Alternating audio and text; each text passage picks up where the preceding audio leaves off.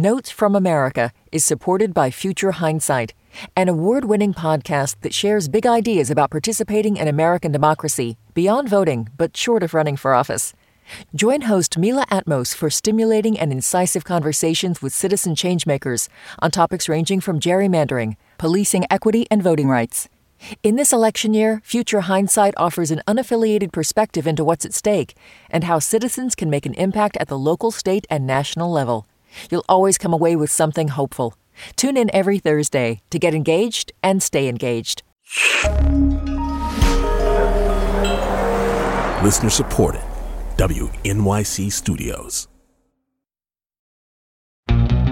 The midterms were this week, and the news is still unfolding. What are your feelings after the election? I'm more of a global news kind of person. Local or national is not really my forte. I'm feeling cautiously hopeful, feeling better than I was going into Tuesday, I guess. The Democratic Party weren't expected to do very well this election. And I think it's impressive that they've been able to stand their ground so far. It felt like democracy itself was on the ballot in a way. Do you agree with that statement? Mm. I think it, democracy was on the ballot. I don't know if it won or lost. I feel like time will tell. Yes, absolutely true. I am French and American, and I, I cannot understand America anymore. I feel like I am in the wrong country. I think democracy is always on the ballot. This year, more so than usual. I feel like we're in a better place, but it'll come up again in two years.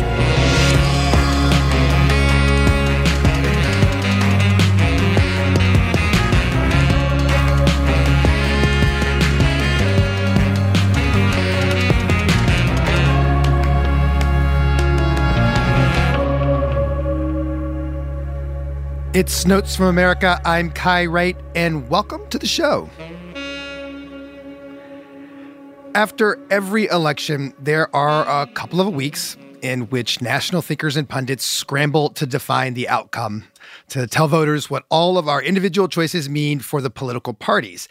And I, of course, am definitely one of the people doing that. I've been doing it all week, and we are going to do some of that tonight too.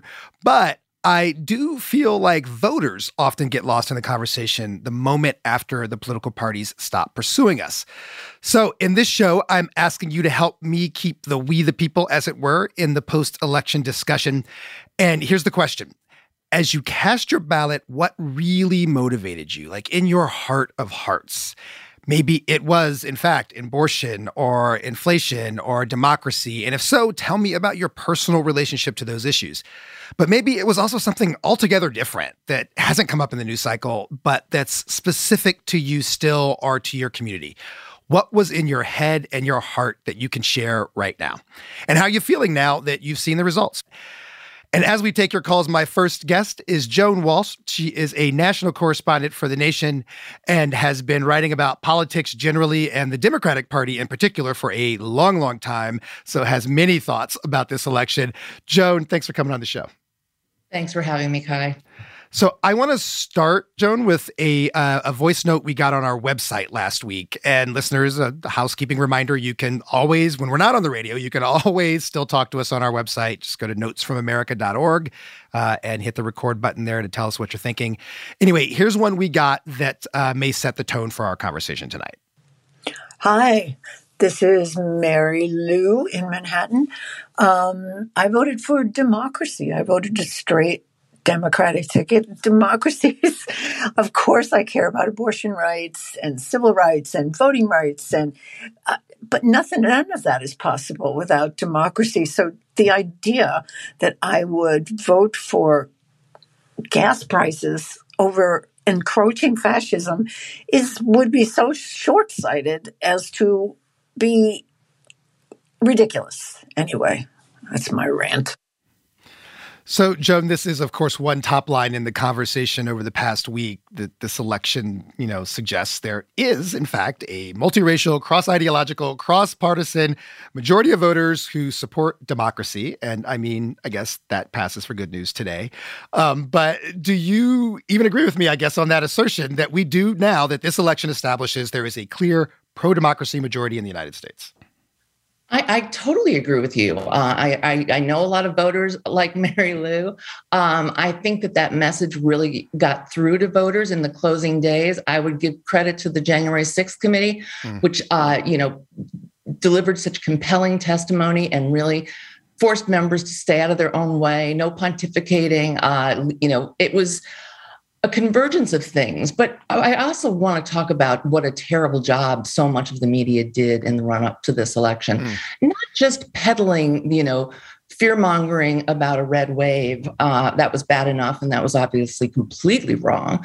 Uh, I'm not seeing a lot of mea culpas today, Kai. I don't know if you are, uh, but but also specifically mocking the notion that uh, people were concerned enough about democracy uh, to maybe even cross party lines, uh, that they were concerned about abortion. Uh, you know, when when President Biden gave that address on threats to democracy, he was it was laughed about. Uh, a lot of places didn't even carry it, um, but he was right, and the pundits were wrong. The second thing is they really tried to tell us that you know, sorry, ladies, uh, Dobbs effect is over, and people really care about inflation.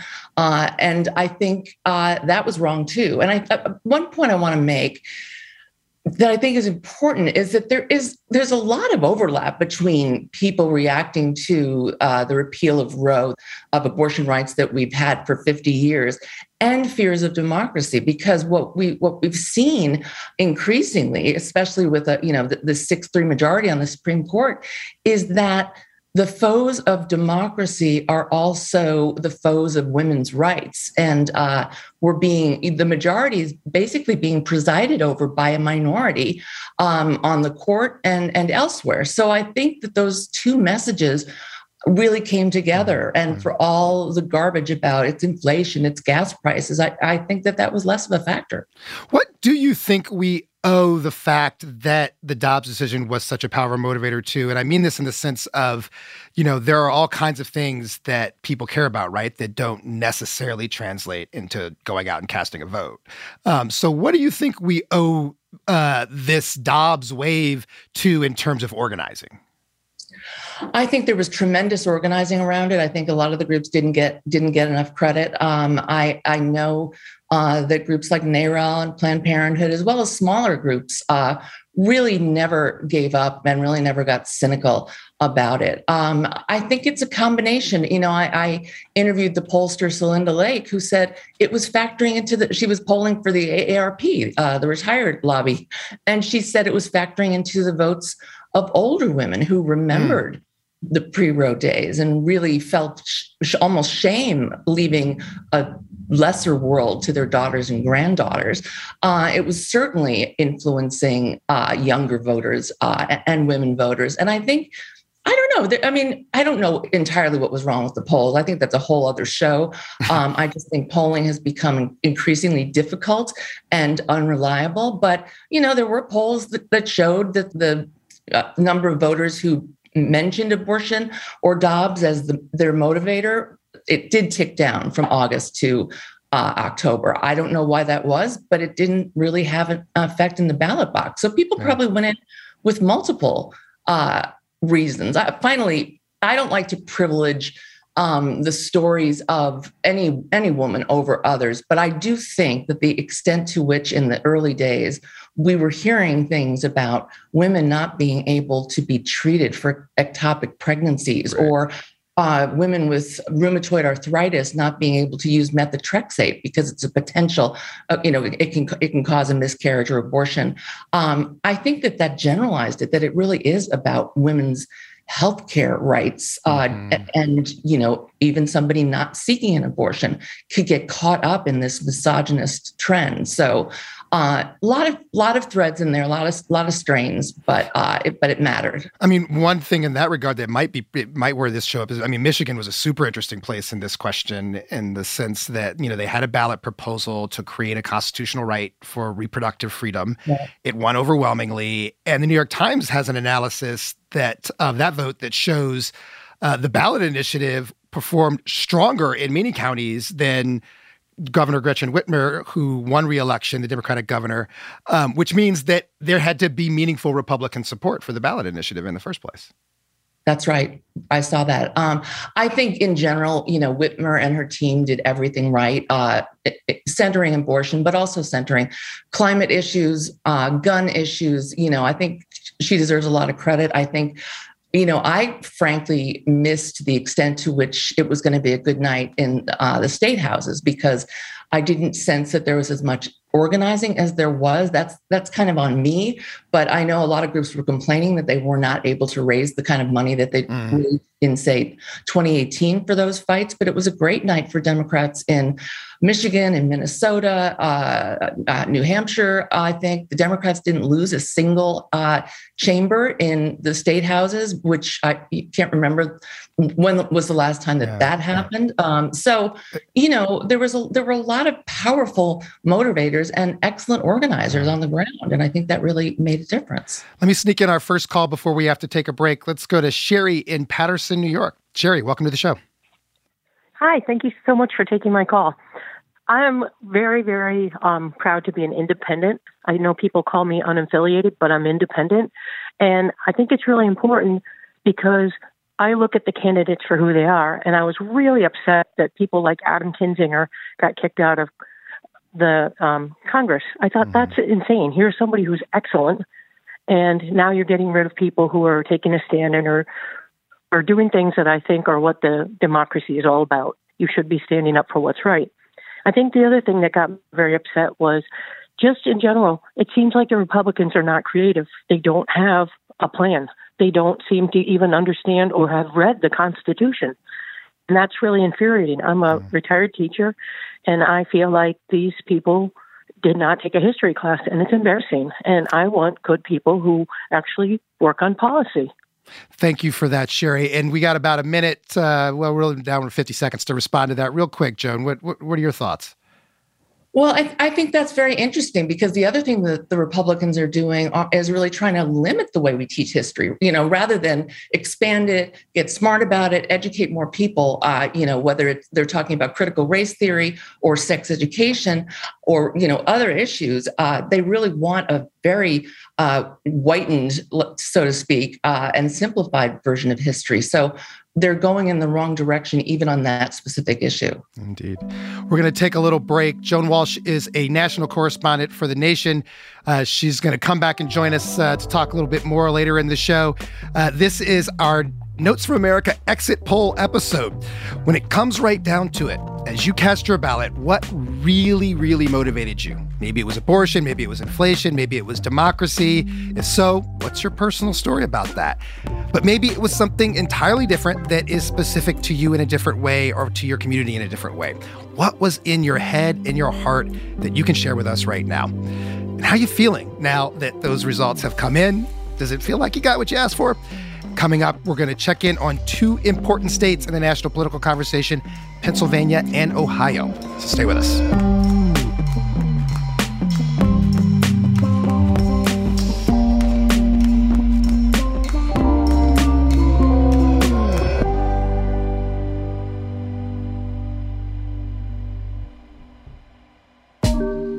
Hey everyone, this is Kusha. I'm a producer.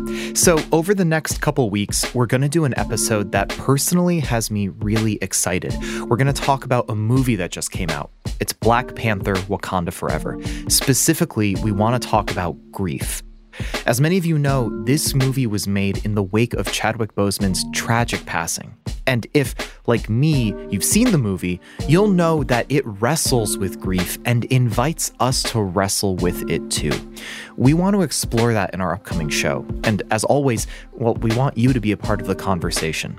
So, if you've already seen the movie, here's what we'd like to know. What was your reaction to the movie? Did grief play a role for you in watching the movie? And how did it show up? Now, it could be that something came up from your own past, or your own reaction to how grief took a central role in the story, or that maybe it didn't really play a role for you at all. Let us know by sending us a voice message. You can visit our website and record your voice there. The address is notesfromamerica.org. Just scroll down the page a little and click on the green button that says record now. Or you can always email us. The address is notes at wnyc.org. Really hope to hear from you. Thanks for listening. Talk to you soon.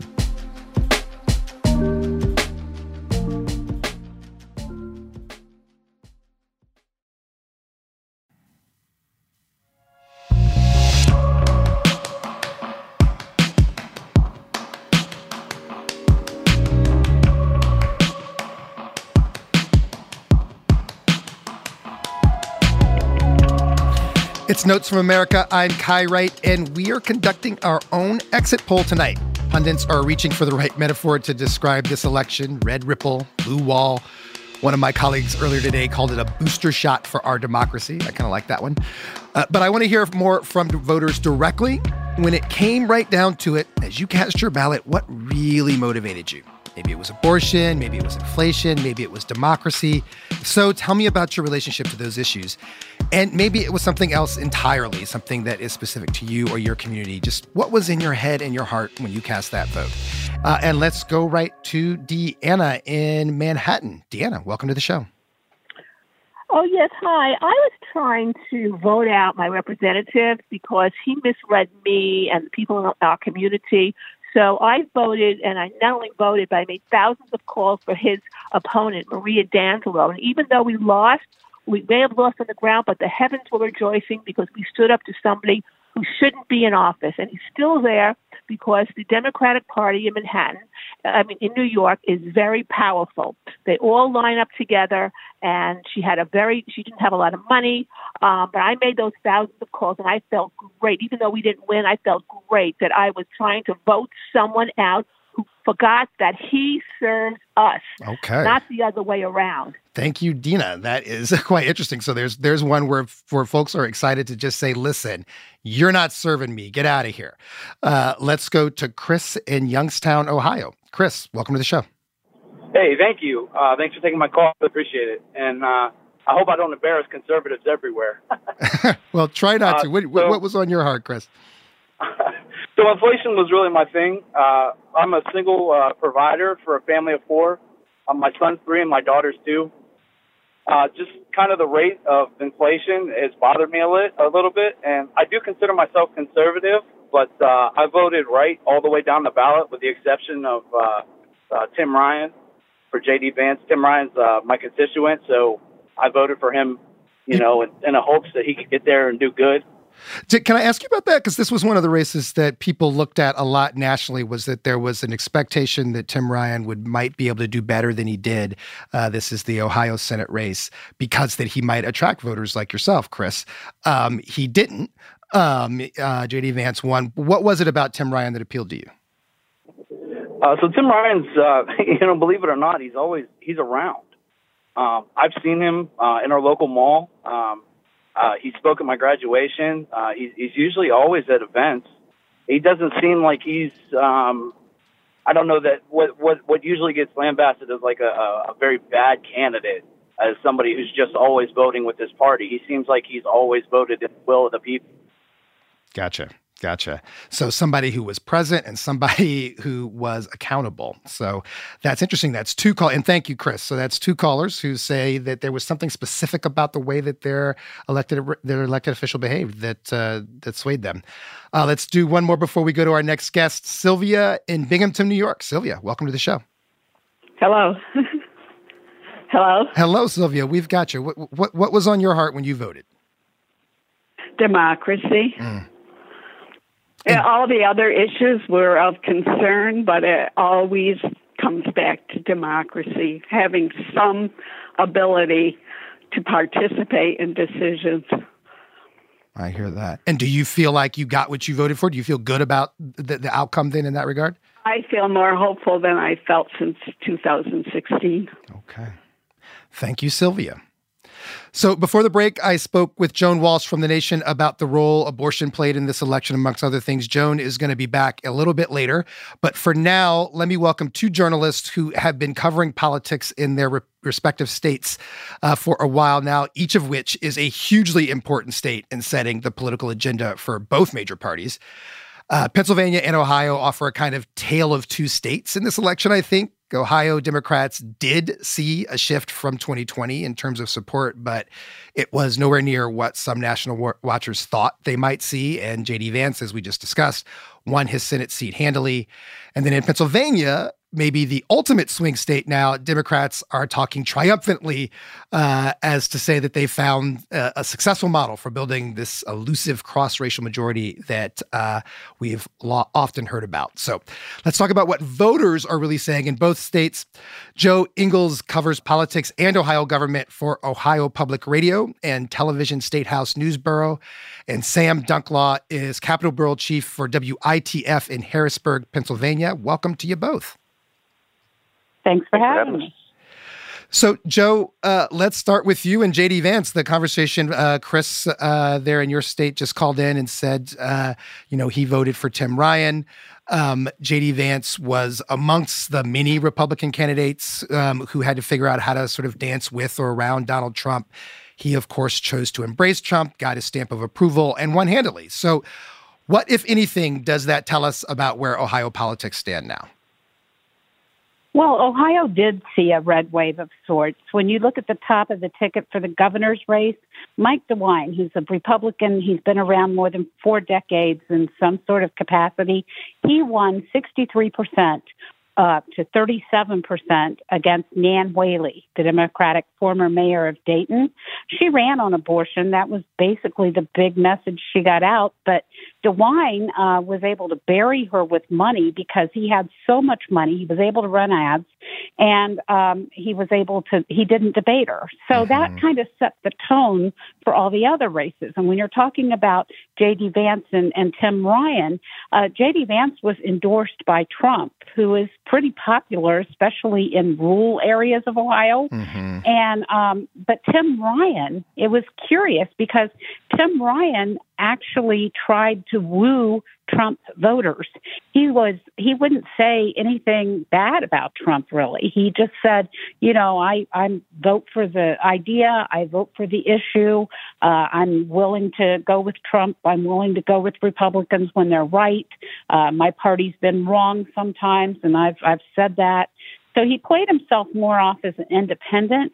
And when you look at the spread between J.D. Vance and Tim Ryan, it was six points. Um, far, it, it, it's a different story with the governor's race. Mm. So I think, you know, you can see that there was a message there that really, first of all, it got out.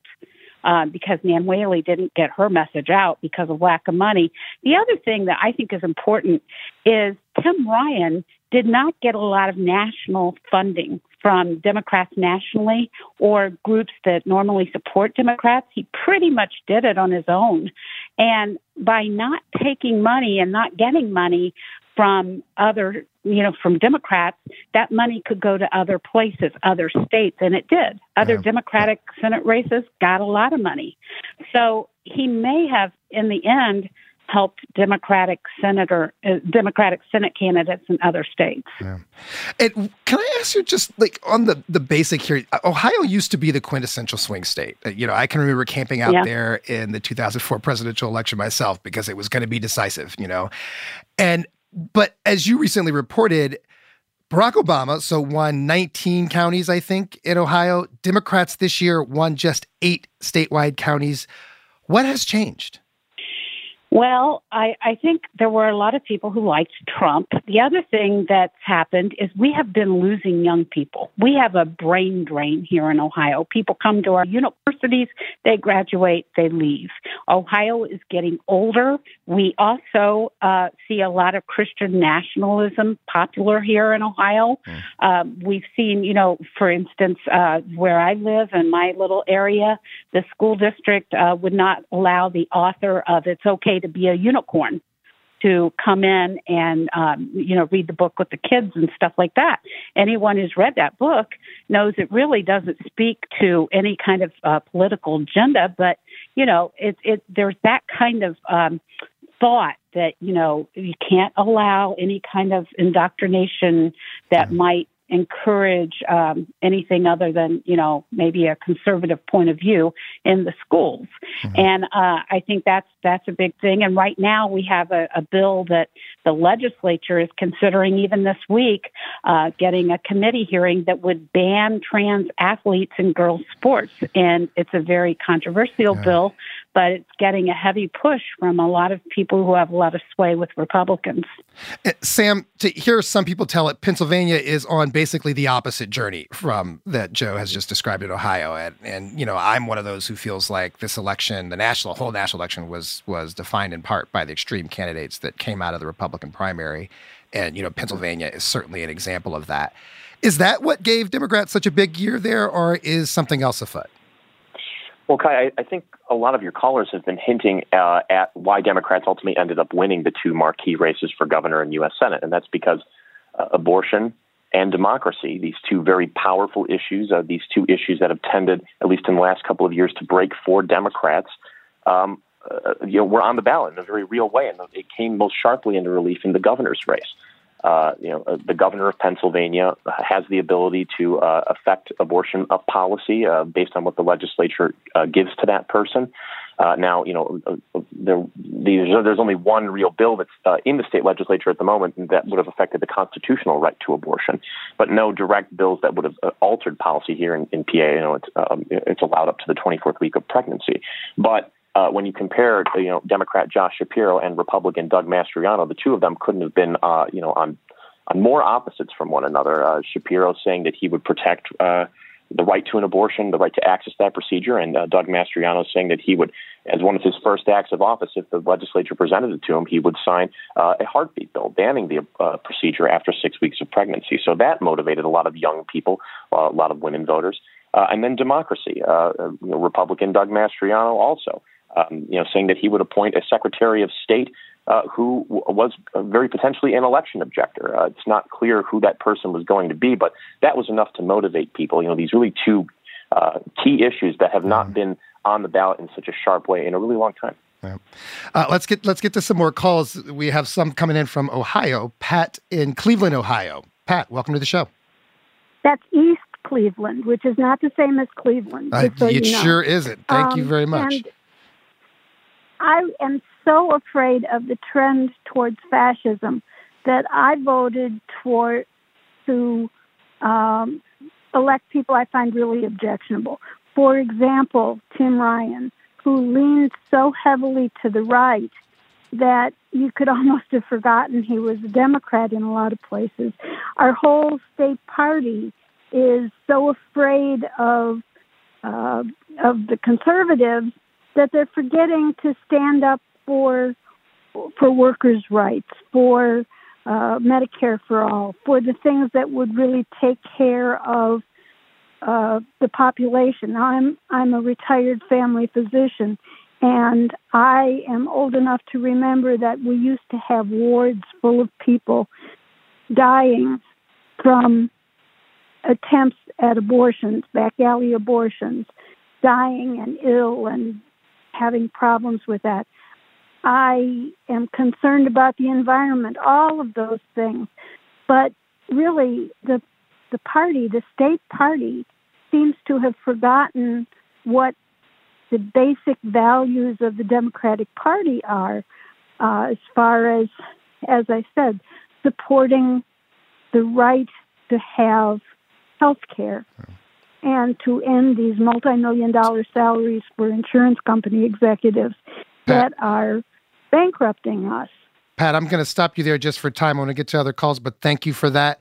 Uh, let's go to Tony in Sandusky, Ohio. Tony, welcome to the show. Hello, thank you very much for your time. Uh, yeah, I moved. I lived in Cleveland, which is heavily Democrat, for my early years, and now I've lived out in Sandusky, which is halfway between Toledo and Cleveland, and it's pretty much, you know, Trump country. But people seem to think Trump country means we support Trump. It's more that we don't want what's been happening in the last 20 or 30 years. I think we're more DeSantis is the fact that we just want some common sense brought back to government. Um, you know, we don't want nine month abortions. We don't want uh, green energy shoved down our throat without any true thought. I mean, nobody thinks this is going to go smoothly. So, Tony, can I ask you? Thought to that. Can I ask you a question? Because sure. on something you just said there. So, are you in the camp of, of folks who've said you're ready to see Ron DeSantis uh, take the mantle of the Republican Party instead of Donald Trump? Absolutely. I, I, mean, I'm a huge Trump supporter only because of his policies. Um, like I said, if, if his daughter could have gotten him away from his cell phone and never been on Twitter, I think he would have been reelected again. But he's so stupid and so arrogant that I know a lot of people who would never vote for him again. It's the policies of what he created, the fact that he brought everybody up from the bootstraps and everybody had a job and all those kind of things were good. And I think that's what people were looking for. It's not the Trump thing. Every, most people know Trump's an idiot. I'm going to Um, stop but you like there, Tony. Just No, just for time, I'm going to stop you there. But thank you, uh, Jo. Those two calls from Ohio. Uh, what do you think? What what is what is what do you what, what do you take from those? Well, I went to my mom's house, which is in rural Ohio today, and went through several counties, and I still saw tons of Trump signs. I saw barns painted with Trump across them. I saw evidence in every place that we went that there were still Trump voters out there. So I think there are still Trump uh, supporters and voters because they're not taking their signs down for sure. And um, as far as Tim Ryan, he really did run on a workers. Uh, a lot of his ads were about workers. He ran on a workers agenda. The thing is that Tim Ryan ended up. Uh, some people didn't like, especially Democrats, kind of thought he was maybe too far right uh, with some of his policies, and they didn't like the tone of them. So I, I think that um, you know we're seeing a, a state where there's a real problem with rural areas and uh, small towns not going for Democrats. And the Democrats admit that they have a real problem there. And they're trying to connect there, uh, but it's been difficult. And, um, you know, Ohio is not like other Midwestern states in that Ohio is very cosmopolitan. I mean, we have Columbus is a huge growing area of the state, and it does lean blue.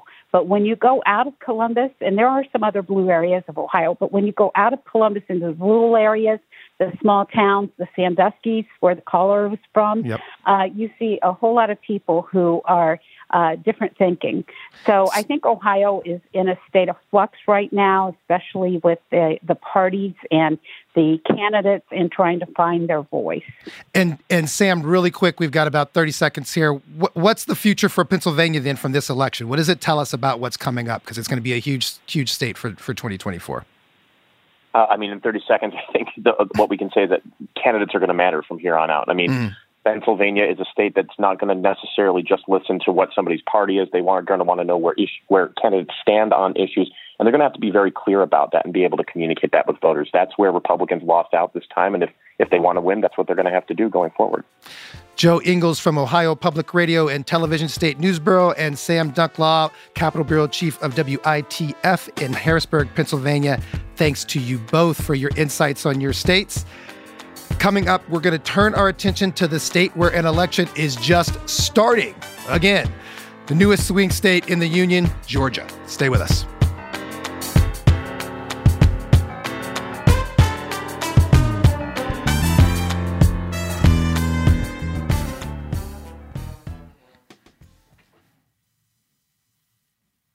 At Radiolab, we love nothing more than nerding out about science, neuroscience, chemistry. But but we do also like to get into other kinds of stories. Stories about policing or politics, country music, hockey, sex of bugs.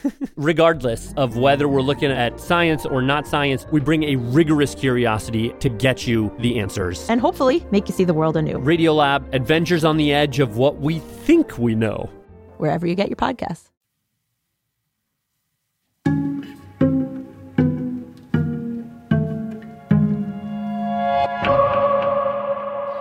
It's Notes from America. I'm Kai Wright, and this is our special exit poll show. We're hearing from you, and I am joined again by Joan Walsh, national correspondent for The Nation magazine. Joan, welcome back. Thanks. And I'm also now joined by Fred Hicks, a political strategist and demographer in Atlanta. He's founder of the Hicks Evaluation Group. Fred, thanks for joining us. Thank you. Glad to be here. And so let me start this segment where we're going to turn our attention to Georgia by playing a voice note we got from a listener on our website last week. Take a listen to this. So, hello, Kai. Uh, my name is Lisa. I live in Charlotte, North Carolina. Um, my takeaways from the midterm elections um, I was very discouraged um, that Cheri Beasley did um, not win here. Um, and although I don't live in um, in Georgia, I was also very, very disappointed that Stacey Abrams didn't win. Um, as a black woman, um, I was very hopeful that those two women would uh, be elected, and they weren't. Um, I'm going to still vote. I've always voted, um, um, but it's just very discouraging. So, um, very, very disappointed about that. Joan, you followed both of those races. Um, you want to react what what Lisa said there? It's been a week as we've been hearing from some Democratic voters of you know uh, excitement over the abortion results and excitement over the democracy results. Um, but uh, Lisa's uh, articulating something very different. And I heard that so much. I was in Atlanta uh, and, and Macon for the last few days of the election, uh, and I was there election night. Um, and there was a deep disappointment among Black women that Stacey Abrams could not get herself across the finish line or even into a runoff. And I think, you know, there are several factors here. Uh, one is sexism. You know, I don't think anyone uh, can deny that, and, and an element of racism as well um, you know, as the person who really put her heart and soul into building organizations, plural, that uh, were responsible for uh, Georgia going blue in uh, 2020 and then 2021 with the special, the two special Senate uh, runoffs. Um, you know, people were very dispirited that that didn't redound to her electoral benefit. But there was also a feeling, and I don't, I'm not being critical here. I just want to reflect uh, some things that I heard. Um, that she had become very much a national celebrity, that she was getting a lot of money out, outside of the state, um, that she didn't, I, you know, some, sometimes it struck me as sexist as well. Like, you know, oh, she she campaigned for the vice presidential nomination. Well, so what? You know, men do that all the time. But I think it did it did hurt her. And finally, you know, Brian Kemp doing the right thing, as Stacey herself would say, just simply not committing treason uh, and and not blocking the uh, Georgia results in 2020 really gave him the you know the shine of uh, somebody who could be bipartisan.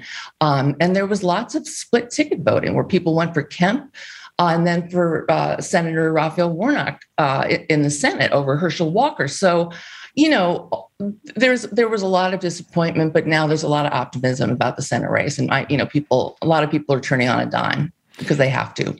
Fred, what do you think we can take from Stacey Abrams' now second loss to Brian Kemp? Um, you know, there's no denying, as Jones said, uh, Stacey Abrams' success in expanding the electorate, which is an important contribution to democracy. Period, set outside the partisan questions. Um, but she's not been able to win. Was that? Was it just that Kemp ran a stronger campaign, or what? What do you, what do you see? Yeah, so that's a great question. You know, uh, Governor Kemp did run an amazing campaign relative to the overall environment. And when we think about what happened in Georgia versus what happened um, in the rest of the country, you see that he was able to differentiate himself in, in a lot of ways. But I think number one, he had a the fact that Donald Trump opposed him certainly made him more uh, made him seem more moderate than maybe his record would necessarily indicate. And, uh, and you got to remember, Donald Trump made him pretty much public enemy number one within Trump MAGA world, and so and ran uh, former Senator Perdue against him in the primary, and he was able to win that primary with 73% of the vote. And I think that um, that he, I won't go so far as to say that endeared him, but that made him more acceptable to a lot of Georgians. Mm-hmm. And then I think beyond that. Um, you know, there were there were a lot of missed opportunities. I think from the Abrams campaign, aside from everything else, to really to really um, to really take advantage of, of weaknesses. They didn't really make use of of uh, local endorsements, to be honest with you, um, and they ran a campaign that left a lot of people on the ground in, here in Georgia, kind of scratching their heads. And so, um, you know, the polling all year was was pretty bad. Uh, I don't think she really. I'm trying to recall, but I don't recall a, a poll where she really cracked 46% all year, and they didn't adjust to that reality. But, um, you know, Georgia, I always remind people that Georgia is still Georgia. and at best, you know, Georgia's a 50 50 state. And so that means that you have to really execute on all levels in state. Um, and that, again, that, that, that's, that's not in any way, shape, or form, you know, denying her, uh, her impact nationally or even her role in, in what happened, um, in delivering Georgia for President Biden in 2020 as well as in 2021. Um, and, and, and helping us through through the pandemic with respect to, to increasing voter access. And what about, I mean, without, I don't want to force a, a, point counterpoint with Raphael Warnock, so we can talk about Raphael Warnock on his own regards, but what is it that he has done um, that has made him more appealing to more voters? Uh, you know, I can't stop looking at uh, this data from the Atlanta suburbs, and maybe I'm making too much of it from the outside, but noticing that, you know, Warnock won by like 17, 19 points, something like that in those suburbs, whereas Abrams won too, but only by four or five points. Mm-hmm. Um, what what is what is happening yeah. for the Warnock campaign for voters? Well, so the big difference is that he's an incumbent, so he has a record. Um, mm. And that record over the last 18 months, or almost two years now, is one that it's really it, it's hard. It's hard for um, I think moderate to even you know solidly left people to to to disagree with. You know, he he worked very hard to get the caps on insulin prices. You know, and here in Georgia, um, obesity and diabetes are, are, are real major issues, and so that was a real solid quality of life issue. He's also been very active as a member of the Ag Committee. And so I think that helped him in Middle Georgia and other places in South Georgia. Um, and then they also they also ran very different campaigns, and they had very different opponents. So, and Brian Kemp, Stacey Abrams had was running against an incumbent um, who had a very who had a very solid record that he could point to, and Georgia has surpluses and things of that nature. Uh, Senator Warnock is running against Herschel Walker, who has really fashioned himself after Donald Trump, and Donald Trump has is on a uh, sort of so to speak a three game losing streak in Georgia between his own election and the two Senate runoff elections, and so you you have that in there as well. So it's, it's kind of comparing apples to oranges mm-hmm. because in this case Senator Warnock is an incumbent and Stacey Abrams is running against the incumbent. Joan, yeah. go ahead. Well, I, you know, I, I, think those are really, really great points. And there, you know, there were some hard feelings, and I there may there may still be hard feelings, but you know, I talked to people who were concerned um, that uh, Senator Warnock was not embracing Stacey. They didn't have that many appearances together, but you know, when I got down there, it's clear that he had a different race to run, uh, and that he was emphasizing uh, his work on capping the price of insulin. Uh, he was emphasizing his work on the Ag Committee, uh, his work on military issues, his work for veterans. It was very different rhetoric. Uh, he, you know, he bragged at one rally that he's the 18th most bipartisan senator. I don't know what, what, what, that means, but exactly. But you know, he was he was boasting about working with Ted Cruz uh, and and others, and so I think he saw he saw his lane to victory being very different from hers. Um, and, you know, right now it looks like he was right. Well, we have another election, election that has begun to find out in the state of Georgia. Uh, let's take a couple more calls. Let's go to Alexis in Chicago. Alexis, welcome to the show. Hi, thanks for taking my call. Um, you know, on the question of why voting was important to us this particular time, um, it's already always been important to me. Um, I've my friends and I, thankfully, are all staunch voters. We're all Gen X, and um, uh, I'm Democrat. Um, unfortunately, a lot of my friends don't vote in the smaller elections, like if it's not a presidential election, they're not interested. And I just want to say that even in a blue state like mine, it's so important to vote in every election. For example, we our, our governor was um, up for election, and after the catastrophe of the last Republican governor, where he didn't pass a budget for two years, um, I was happy to keep Pritzker in office. I feel like he's doing a good a good job. Uh, wanted to keep Duckworth in. She's fantastic. Um, and then, you know, there's judicial elections that are very important. Um, we also had a, a constitutional amendment about the right to unionize. So um, this was a really important election for me for many reasons. All right. Well, thank you, Alexis. And Fred, I, you know, it's funny y'all don't really have a problem with people seeing the importance of a local election in Georgia at this point. It seems like. Uh, do you uh, do you feel like going into this runoff that there's going to be the same level of enthusiasm on all sides uh, that there has been. Well, well, Go ahead. Yeah, well, I'll point of correction on that. You know, we, um, you know, the election last week pretty much had the same turnout as the election four years ago. So in 2018, we had 3.93 million voters come out, and then you had a presidential where you topped 5 million, and then you had the runoff two months later that also topped 5 million in terms of turnout. And so we actually underperformed this year. Mm. We should have had somewhere in the 4.3 to 4.5 million, but we basically had the same turnout, 3.94 as of right now to 3.93 four years ago. And so that that's actually really problematic, and a, a great number of Democrats stayed home, particularly around the metropolitan um, Atlanta area. Really, that's interesting because it's the, the the narrative is so like, oh, it's the same as 2018. That is what I very much have took it, t- took in my head. But your, the point is that it was growing and it stopped.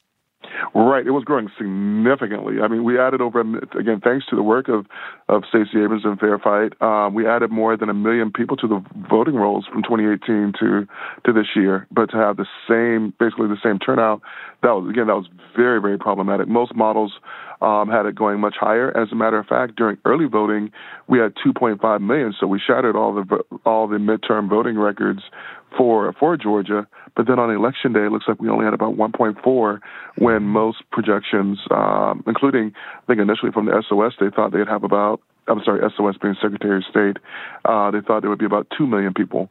So again, you're talking about six, you know, 600,000 fewer votes, and probably a good 60% of those, given where the drop off was, uh, occurred in Democratic areas. And that's the difference in. And is that owing to voting challenges or lack of enthusiasm or what? So there are a number of factors. You know, we passed that SB 202 voter, quote unquote, you, you, guys can't see me, but I'm doing air quotes, uh, voter integrity bill last year, and we really saw that impact voting by mail uh, which was really a tool that was used in 2020 by Democratic and minority voters uh, to elect Joe Biden and, and the two senators. That pretty much went back to 2018 levels, and then you you uh, you had some other other structural issues. But what I found talking to a lot of Democrats is that they weren't uh, Democratic voters, that they just were not. Um, they didn't they didn't feel that there was a lot of contact. And honestly, on election day here last week, there was not the traditional uh, visibility. We didn't see the traditional sort, sort of ground game, what we call ground and pound, you know, snatch and grab, where you go knock on doors, hey, have you voted yet? Come out and vote. That stuff didn't happen this time. And so one of the big criticisms that folks have here on the ground here is that both campaigns spent way too much money on TV and not enough on the ground, and that cost both um, both candidates. In case in the case of Senator Warnock, is what forced him into a runoff because he only missed avoiding a runoff by about 20 to 22,000 votes, something, someplace in that, in that in that area. So he was very close to winning without a runoff. Um, and then, of course, Stacey Abrams uh, faring a bit worse, about three points worse than she did four years ago. Uh, but that being said, you know, I, I do think that Senator Warnock ran a, a very solid campaign, and again, I think that uh, Stacey Abrams ran into some, head, some headwinds, but we didn't get the turnout that we needed in order to see yeah. if you, that, that's if, again if you are the Abrams campaign or the Warnock campaign, they both suffered from from a depressed turnout. Yeah. Joan, just to, to, to, pivot because we're running out of time, and I want to get to a couple other questions that callers have, have asked. Uh, we have uh, a, a, YouTube, someone on YouTube commented from Missouri um, that you know the the deeply red state of Missouri approved expanding the budget of the police budget, which is something that the the the commenter disliked, um, but approved the use of uh, recreational marijuana and de- decarcerating folks on minor possession charges and expunging their records. Um, how much did we see these sort of push and pull on issues that that are supposed to look progressive and they're supposed to be everybody's supposed to agree on, and things that are supposed to look conservative, everybody's supposed to agree on, where where things didn't come out quite so clear across the state. Right. Yeah. I mean, I think that that's been happening in the last few years. I think in, in 2020, um, or was it 2018? I, am losing track. I'm sorry. There's too many um, elections. Too many elections. Uh, Florida voters in, uh, approved a minimum wage hike, while also I think it was uh, you know electing DeSantis. But at, at any rate, you know we we see these cross currents. People are not one-dimensional voters or one-issue voters, with a few exceptions. Uh, and so, you know, I, I, think Democrats need to pay more attention to those things. You know, I think it, it really helped that Fetterman was a proponent of uh, legalizing marijuana, for example. You know, I think that really got people's attention early on in Pennsylvania. Um, but yeah, people aren't aren't one issue in general. Let's sneak in one more call. Uh, Leah in Mankato, Minnesota. Leah, welcome to the show. Hi there. I think I, excuse me, misspoke to your producer. I, I voted, I'm a Democrat that pretty much votes a straight Democratic ticket, but I actually voted the Republican side in the primary, and in the first district in Minnesota, we had a special election. So we had a special election primary, then we had the special election, and both times I voted in the primary on the Republican side because I figured we were going to get a Republican, and maybe I could help avoid getting the Minnesota Marjorie Taylor Greene in the one candidate. So it actually came down to 400 votes. And so if you're pragmatic, voters actually do have a say if if you're really watching, but sometimes it's in that primary where you really get the say. That's all I want to say. Say that that was my most consequential vote, and I've been happy with the results. Thank you, Catherine. You're going to get the last yeah. word from from callers. Fred, you're trying to get in. You got ten seconds.